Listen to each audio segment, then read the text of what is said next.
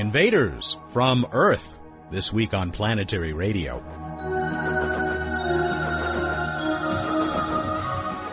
Hi everyone, welcome to Public Radio's travel show that takes you to the final frontier. I'm Matt Kaplan. John Rummel is NASA's Planetary Protection Officer. We'll talk with him about how he and his staff work to defend our own planet from extraterrestrial infection, and more importantly, how the space agency attempts to keep places like Mars and Europa safe from microscopic Earth tourists. It's a job as big as the solar system. Later today, Bruce Betts will remind us that there's plenty to see in the night sky, including a minor meteor shower. And he'll bring along a new space trivia question that could win you a Planetary Radio t-shirt.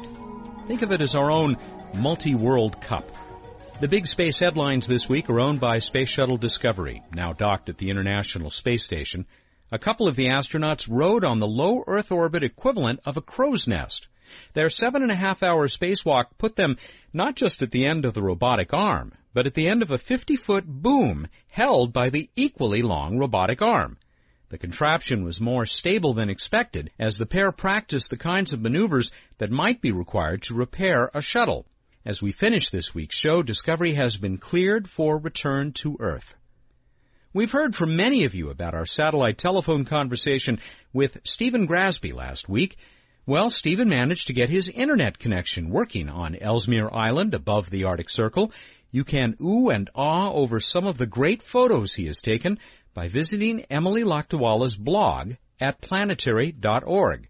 By the way, Stephen and his three colleagues have successfully completed their expedition to that sulfur-laden spring coming up through the glacier. He looks forward to going back in April. And while you're at planetary dot org, you can read Emily's big announcement.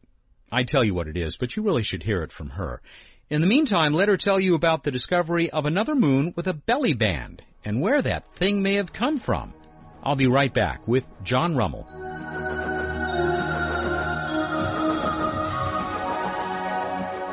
Hi, I'm Emily Lakdawalla with questions and answers. A listener asked, on a previous show, you said Iapetus's belly band is unlikely to be caused by sweeping up ring material. It looks like Pan has a belly band too. Could that one be caused by sweeping up ring material?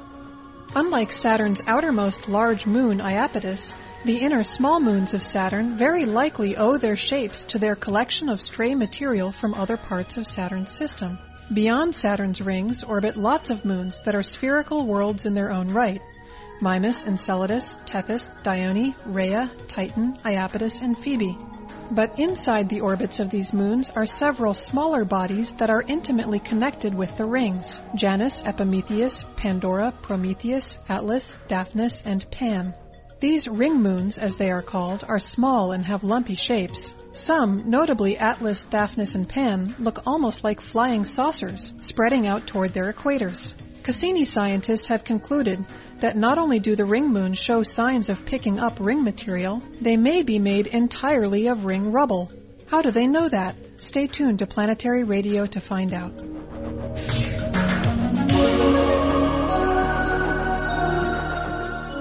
And you thought a defense secretary or minister has a big job. They only have to protect nations. What if your assignment was to protect the entire solar system? That is the charge NASA gave John Rummel, its Planetary Protection Officer. He's been at it since nineteen ninety-eight, although he also worked for the agency from nineteen eighty-six to nineteen ninety-three, researching extraterrestrial life. The astrobiologist and commander in the U S Naval Reserve recently took our call at his Washington, D C office.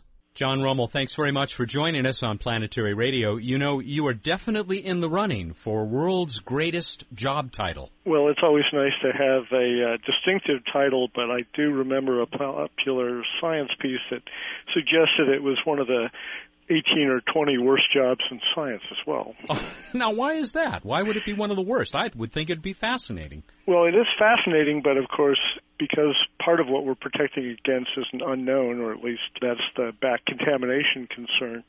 Uh, at this point, you're putting requirements on people without any evidence, but if something does happen, then they'll say you didn't put enough requirements on, and it'll be your fault. I see. Well, so that uh, if uh, by chance somebody accidentally opens up the canister full of Andromeda strain, they're they're going to they're going to call your office to complain. Damned if you do, damned if you don't.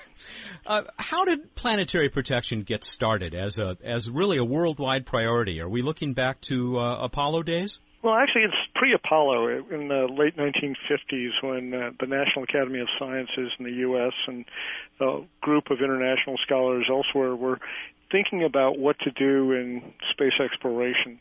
It was brought to the attention of most people by Josh Lederberg and some others that if we were going to look for evidence of life elsewhere, that it was best not to take it there ourselves and discover that. And as a way to preserve the investment in the scientific discovery related to the origin and evolution of life and chemical evolution, it was best not to introduce Earth microbes into places where they could grow and thrive.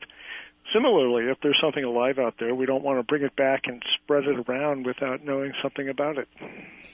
Upon visiting your website, uh, and we'll put the link to that website up at uh, planetary dot org, I was really interested to see how very sophisticated uh, this area is now, and that, among other things, you have five different categories, beginning with Category one, where really no particular effort is needed.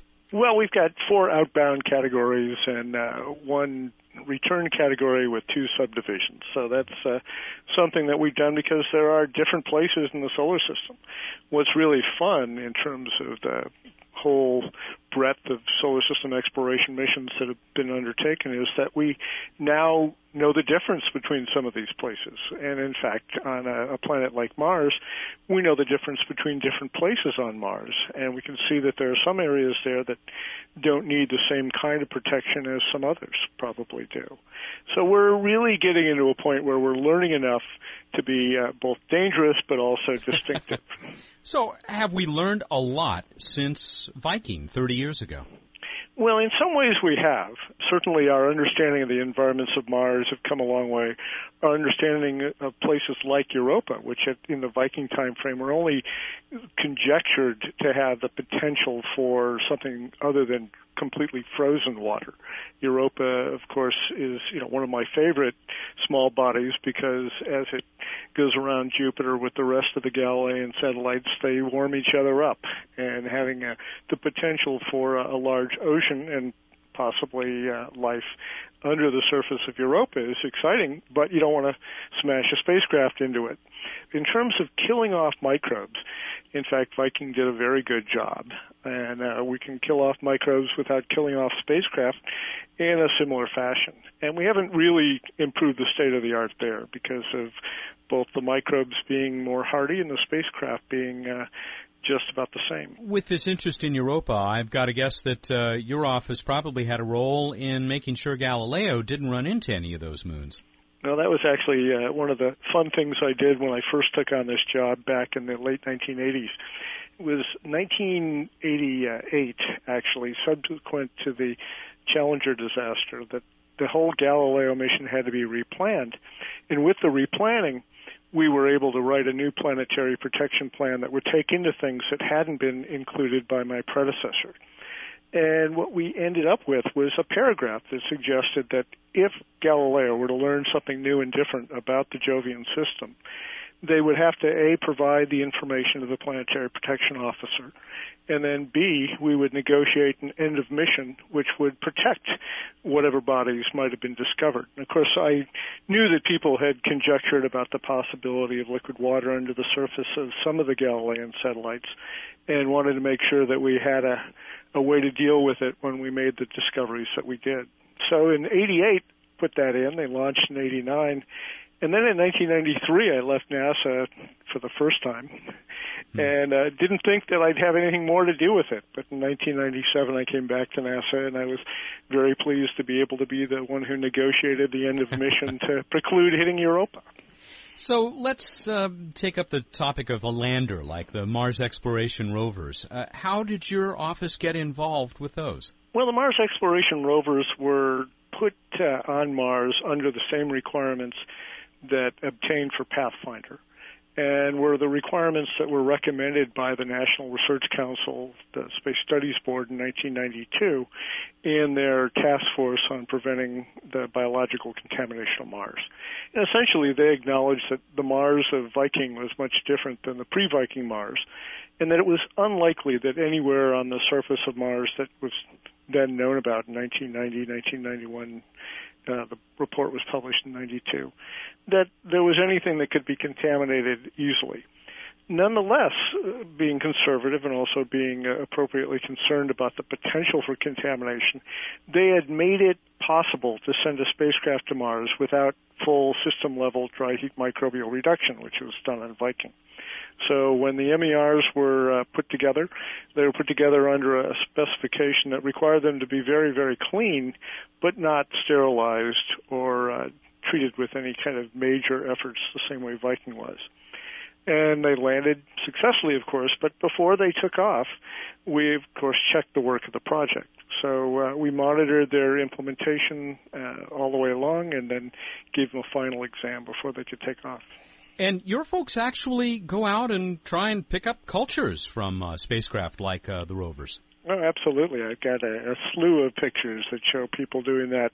We do it uh, both on our own uh, with some highly trained specialists that we have who are uh, available, as well as the, have the project people make certain kinds of uh, examinations under our direction. And those are what we call the qualification analyses, or the uh, final analyses that we do on microbial reduction. But, the, of course, the project has been doing this all the way along to make sure that they can pass this test and that the spacecraft is clean enough. And we examine those data, too. I'll be back with John Rummel, NASA's Planetary Protection Officer, in just a minute. This is Buzz Aldrin. When I walked on the moon, I knew it was just the beginning of humankind's great adventure in the solar system. That's why I'm a member of the Planetary Society, the world's largest space interest group. The Planetary Society is helping to explore Mars. We're tracking near-Earth asteroids and comets. We sponsor the search for life on other worlds, and we're building the first-ever solar sail. We didn't just build it. We attempted to put that first solar sail in orbit, and we're going to try again. You can read about all our exciting projects and get the latest space exploration news in depth at the Society's exciting and informative website, planetary dot org. You can also preview our full-color magazine, The Planetary Report. It's just one of our many member benefits. Want to learn more? Call us at one eight seven seven planets. That's toll-free, one eight seven seven seven five two six three eight seven. The Planetary Society, exploring new worlds. Welcome back to Planetary Radio. I'm Matt Kaplan.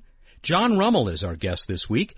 NASA's Planetary Protection Officer was just telling us about how the agency's engineers and scientists work to minimize the number of stowaway microbes that are carried by spacecraft to places like Mars.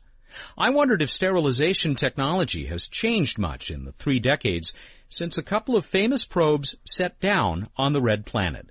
There's a great shot on your website of the uh, Viking spacecraft in its sh- uh, shroud being rolled into an oven uh, for this heat sterilization that you mentioned. But I guess nowadays you've got other techniques, including stuff as prosaic as hydrogen peroxide.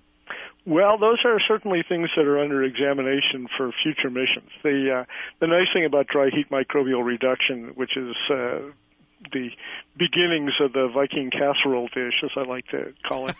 um, the BioShield, you know, being a very light, uh, nice kind of casserole dish for a spacecraft. The nice thing about dry heat microbial reduction is that it's something experienced by lots of the spacecraft before it's put together anyway. A modern spacecraft typically have parts that are burned in at high temperatures and will kill off microbes that way without killing off the parts. Hydrogen peroxide can be used for surface sterilization, but unlike dry heat, doesn't get to the uh, what we call the mated or buried bioburden. And so we uh, have to use a combination if we're going to go after hydrogen peroxide as a sterilant. It may have some benefits in breaking down organics and other things, but uh, the jury's still out as to whether or not that'll be in common use. You mentioned micro uh, microbial reduction, not elimination, and it, it makes me think of a magazine I found. Actually, it was a French magazine, well, kind of like uh, the Discover magazine here in the United States, and it had a cover article that uh, basically said it's too late for Mars. We've already infected it. Um, is that really a concern that, that you have? Oh, I love that uh, issue of Science et Vie was uh, a very good one and a, a lot of fun for my uh, European colleague Gerhard Kamenik to deal with, it, since his picture was in the magazine. But uh, no, it's not too late for Mars by any means. Mars is an extremely cold place, and even when it gets warmer, it's still very cold. And the microbes that are on Mars today, other than the ones that are associated with crash sites, uh, Mars Polar Lander comes to mind uh, as a, a potentially difficult crash site, are still very limited in what they can do. The surface is flooded with ultraviolet radiation.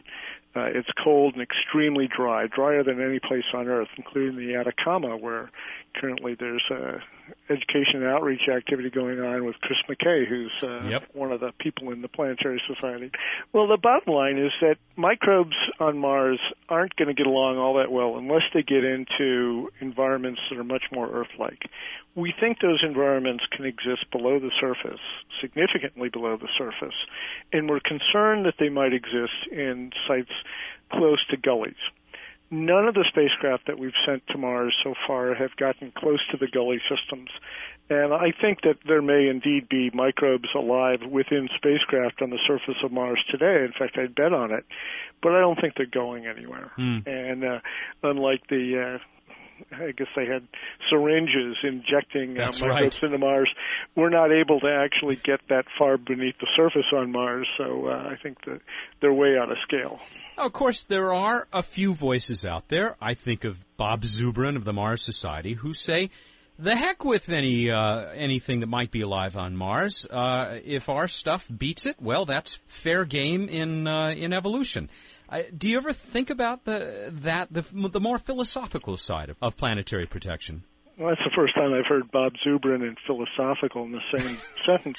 But uh, as it turns out, I mean, Bob is willing to make a lot of bets with other people's money, but the prime reason for forward contamination control is to protect the science value of what we do for the American taxpayer and for the world scientific community. So I'm not too worried about Martian microbes at this point in time because I don't know anything about them, but I'm definitely concerned about our ability to learn the lessons that we're investing in. I mean, it's not a cheap program. It's something that we do with a significant investment of the taxpayers' money, and I want to make sure that when we learn something from Mars exploration, that it's something real and not something that we find is contaminated by microbes from Florida or Uzbekistan or wherever. Uh, at the same time, of course, if there is life on Mars, it would be fascinating to uh, make sure that we can learn those lessons, but I don't want to be affected by it if it happens to come back in an unknown fashion. And I kind of laugh at Bob, you know, when he uh, says things like that. We know that there are microbes on Earth that are not particularly nice to have in freshwater systems or saltwater systems, et cetera, and that represent a danger to us. Why would we want to take things to Mars willy-nilly and find out later that the wonderful aquifer that we found that can support a human colony is contaminated by Earth microbes that we took by mistake? Great point. So you've got plenty of practical and scientific reasons. You don't even have to get into philosophy. Well, good. In that environment, that's probably not all that useful. John, we've only got about a minute left, uh, and we haven't even talked about protecting uh, Earth in that, that Category five, uh, the I guess you would call it the backward contamination uh, of right. a sample return mission. Maybe we can get into that another time. But uh, one last question. We've talked to the curator of Astro Materials at the Johnson Space Center. I take it that there the challenge, once again, is still more protecting those materials from Earth than us from them. Well, Earth life is pervasive and uh, something that we deal with in every walk of life. And, of course, when you try to study the material that you brought back and look for signs of life, you want to make sure that you're not looking at things that you have here already. Uh, at the same time, when we talk about bringing things back from a body like Mars, Europa, that might have life, we want to provide an environment where we can do that without allowing uh, either the back contamination concern or the contamination from Earth microbes in the forward direction. So you have to be very careful about mixing and matching different kinds of uh, issues. And that's going to be a challenge for future Mars sample returns. Luckily, it's not uh, a back contamination control problem for Stardust or Genesis, those sorts of missions. And we have a, a list of six questions that we typically apply, recommended by the National Research Council, to determine whether or not something is a restricted Earth return mission or an unrestricted Earth return mission.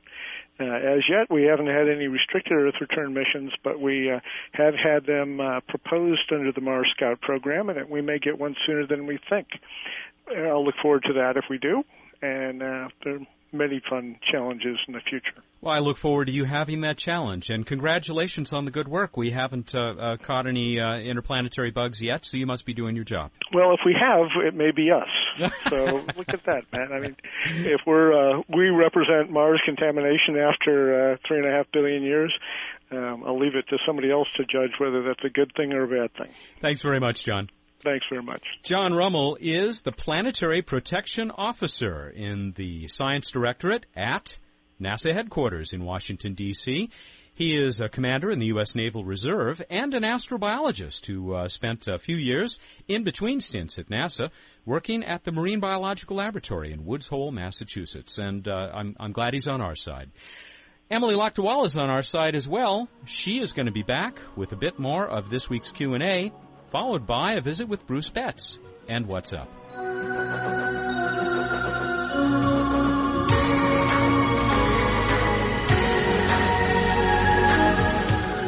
I'm Emily Lakdawalla, back with Q and A.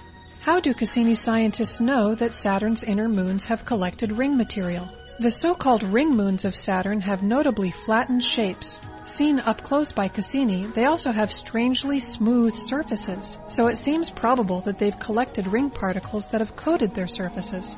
But the key piece of information that Cassini scientists figured out was the masses of these bodies. Mass divided by volume gives you density, so once they knew the mass, they could do the math and find out that these moons are far less dense than the icy material they are presumably made of.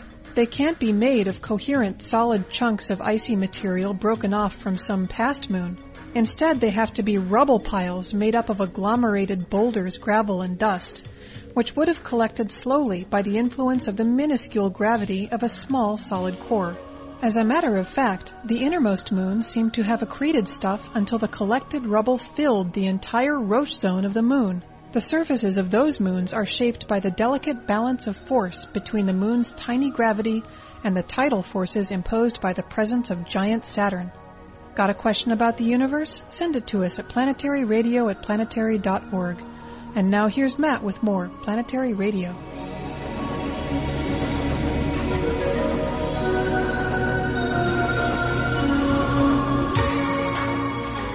Time for Bruce Betts and this week's edition of What's Up on Planetary Radio. He is the Director of Projects for the Planetary Society.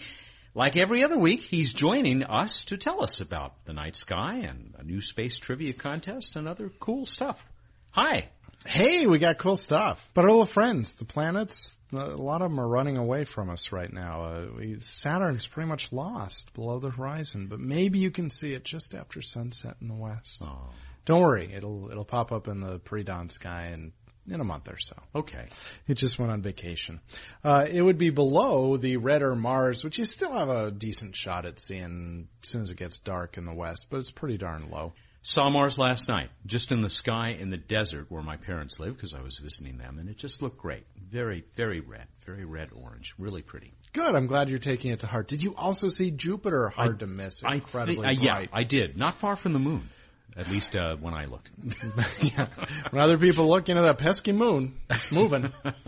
I mean, so's Jupiter, but but relative in the sky, not moving that fast. Yeah, Jupiter, brightest object in the uh, evening sky. Can't miss it, but it also is dropping farther towards the west, but still pretty high in the sky. Uh, shortly after sunset, and then headed over to the west, brightest object in the evening sky and the pre-dawn sky, Venus, also dropping lower, but really, really bright, so can't miss it. Looking to the east if you have a good view to the horizon. Uh, we also have a kind of run-of-the-mill meteor shower coming up. The Southern Delta Aquarids meteor shower, usually producing about twenty meteors per hour, but I particularly mention it because it nicely peaks during a very low moon period, particularly after the crescent mm. moon sets. It peaks on July twenty-eighth, although it's uh, it's pretty dispersed, so for many days before and after. You may get some increased activity from a dark site. You may see about twenty meteors per hour, so go out there, sit back, and uh, stare at the sky. We do have a little bit farther on the horizon the Perseids, traditionally the second best of the year, with about sixty per hour coming up in mid-August. However, it's going to conflict with a really bright moon, so oh. it's going to be, be a little tougher this year. Let's go to this week in space history, shall we? nineteen sixty-five, Mariner four, first Mars flyby, first successful one. Ten years later, Apollo-Soyuz was launched. Hmm. Great American-Soviet hookup in space. Handshake in space. And then Skylab re- re-entered and splattered all over Australia and outback and the ocean in nineteen seventy-nine. On to Random Space Fact! In honor of the Space Shuttle Discovery, up and playing in space, we take you to Space Shuttle's thrust. The solid rocket boosters, the S R Bs, each of them on the Space Shuttle stack, three million three hundred thousand pounds of thrust come out of those bad boys when it's launching. But both of them together, still not equal to a Saturn five. Ha. Ha. Ha. Right. And sadly, we don't have one of those to pull out, but still. Impressive. Very yeah, impressive. Okay, fine. Great Roman candles. No, no, I'm sorry. What's the thrust get... of a Saturn five? Seven and a half million pounds. Oh, the you kid, win! The kid comes through. Yeah, it is your show. You take it from here. Go, good, Bruce. That's impressive. Let's go on to the trivia contest. We asked, name the four so-called, so-called by NASA, great observatories. The NASA Great Observatories. How'd we do? Terrific, absolutely terrific. Good work, folks. And our winner is in Mannheim, Germany. It's Atanas, uh, I, I hope I have that correct, Atanas Kumbarov. Atanas let us know that it's, what are they? Hubble Space Telescope, Compton Gamma Ray Observatory, Chandra X-Ray Observatory, and the Spitzer Space Telescope. The big four, partying up in space, providing unbelievable unbelievable views of our universe. Easy for you to say. Mul- Multiple wavelengths, each of them covering a different wavelength of band. Moving right along. Oh, wonderful, wonderful. Missus Hulligans. On to this trivia contest. Once again, for Space Shuttle, uh, Space Shuttle fans, Space Shuttle being up there, what is the Space Shuttle Discovery's vehicle number? You know, the vehicle I D, if you look right below the windshield on, yeah, the, on right. the dashboard. A lot shorter on space shuttles, though, than for most cars. But what is uh, Discovery's vehicle number? Go to planetary.org slash radio. Find out how to get us your answer and compete in the Planetary Radio Trivia Contest for the, a T-shirt. When do they have to get that in by, Matt? The deadline is July seventeenth at two p.m. Pacific time. July seventeenth. two p.m. Pacific. That's when you need to get it in to us. All right, everybody. Hey, go out there, look up at the night sky, and think about something Matt loves so very much, electrical cords. I hate cords. I hate all cords and cables. I'm sorry. And with that, thank you and good night. Good night to you, too. He's Bruce Betts, the Director of Projects for the Planetary Society. He joins us every week here with What's Up. Join us next week for a conversation with astronomer and planetary scientist Heidi Hamel. We'll talk about a couple of planets in our solar system that don't get the respect they deserve, Uranus and Neptune. Planetary Radio is produced by the Planetary Society in Pasadena, California. Have a great week, everyone.